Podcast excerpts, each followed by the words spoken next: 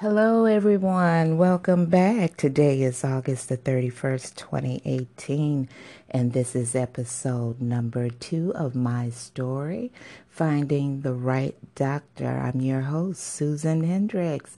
I'm so glad that you could join me on my second episode. I made it through the first one. Yay. Well, Hope you had a chance to listen to the first episode. And the second episode, I'll be discussing everything I went through to try to find the right doctor to help me deal with the symptoms of lupus. So, hope this will be informative to you.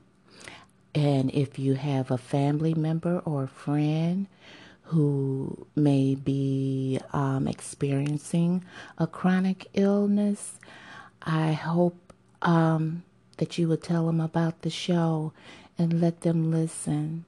All right, now, so sit back, grab a cup of coffee, cup of tea, or your favorite wine, and let's get started. All right, we left off in the first episode in 2004 where I walked out of the doctor's office and told him I would not be back because he did not have enough common sense. And yes, I said common sense to say, Miss Hendrix, I'm going to refer you over to someone else. But instead, he said, I don't know what to tell you and I don't know what to do for you. So I walked out and told him I would not be back. Now, the steps that I went through, um, trying to locate the right doctor, I went to the internet. Yeah, I went through the inter- to the internet, and I did some research, and um, I had went to every um, hospital located here in Detroit looking for help. But instead of help, I was told it was all in my head, you know, even though I had clinical documentation to prove what I was saying, I was told that it was all in my head. So the search continued. There was one hospital, though, that I struck gold with. And the reason why I said I struck gold because I found the right doctor who took very serious measures when it came to the care of her patients. That doctor was located at the Harper Professional Building, located at the Detroit Medical Center here in Detroit. That physician's name was Dr. Patricia Dar. It was like that I had to go through everything that I went through just to get to her. There was light for me at the end of that tunnel.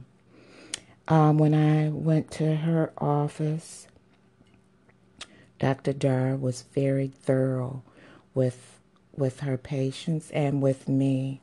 Um, I spent about an hour with her just doing the examination along with blood work and everything. And um, we talked and um, the first words that came out of her mouth Does your family know that you're ill? I said no. Now, the reason why I said no, guys, is because during this time my mother had became ill. She was not at the last stages of her life yet we took care of her at home as we did our father. And um, I did not want to put that extra pressure on my brother and sisters. So during this time, I had kept everything a secret, and I explained that to Dr. Dar. Okay, while I was going to Dr. Dar, I began to lose a lot of weight. I went down to 150 to um, 120, I believe. And um, if you did not know me, you would have thought that I was on drugs because that's how I looked lupus had affected my body that bad where I had dropped so much weight. Now, let me explain to you lupus is not a one size fits all chronic illness. Each individual will experience different symptoms from the other individual. And I think a lot of people get it mixed up that, oh, you can just do this or do that. It's a one size fits all kind of illness.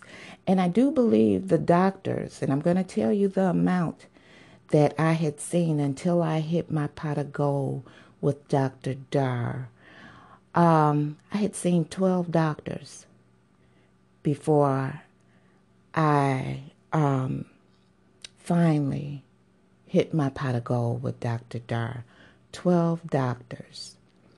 Now, um, all the while while I was losing this weight, I knew that my sisters were looking at me kind of weird because um, they have never, ever seen me that size where um, I was almost like a stick. Even though I'm short in stature, I'm only five four, and um, it really looked bad on me. But I still kept it a secret. I let them think what they wanted to think. And, you know, during the time, I was still not going to tell anybody till after my mother had made her transition.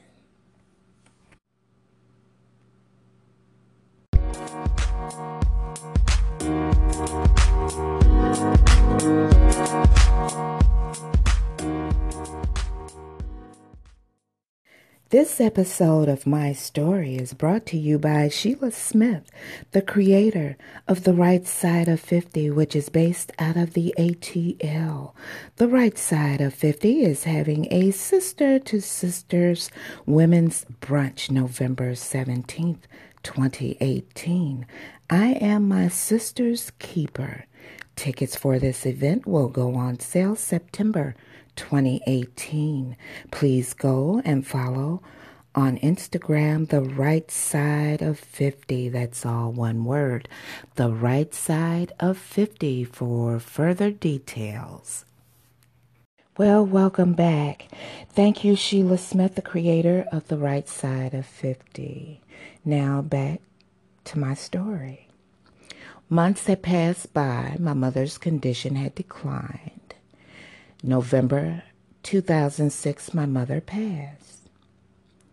January 2007, I had an up and coming doctor's appointment with Dr. Dar. I called my sister. I said, You need to um, come with me to the doctor. She said, Why? I said, Just come with me to the doctor. I picked her up. We got to the Dr. Dar's office, and um, Dr. Dar entered the room. She said, Susan, I'm glad you brought someone with you. Who is it? I said, Dr. Dar, this is my sister Dolores. And Dr. Dar said, the formalities, a pleasure to meet you. Okay, Dr. Dar turned around to my sister and said, Your sister is seriously ill. My sister's hand went over her mouth, a look of concern in her eyes. Dr. Dar said she has lupus. There is no cure for lupus. the only thing that I can do is to treat the symptoms so your sister can remain comfortable. My sister had further questions. Dr. Dar answered the questions. Dr. Dar also informed her that your sister also has underlying conditions which is caused by the lupus. My sister placed her other hand over her mouth. And after we left out of the office, my sister said, This is why you lost so much weight. I said, Yes. She said, We thought you were on drugs. I laughed. I said, The only thing that I get high on is life. She said, I understand now. I understand why when you have a seat or you you sit down you would fall asleep. I said, That is from the fatigue that is caused by the lupus. She said, I understand, but you know we have to tell our brother and our other sisters. I said, Okay, fine. I said, You can do that. So we left out of the office. And she told the rest of the family what had happened. Well, guys, my time is up. I hope you enjoyed my second episode. And for all of those who are suffering with a chronic illness, never give up the fight. Keep fighting. You are a winner.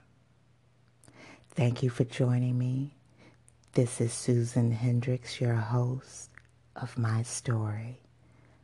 I'll see you next Friday. If you've liked what you've heard so far, please leave a comment. I have thick skin. Tell me where I can improve on my show. I look forward to hearing from you. Thank you guys once again and have a great weekend.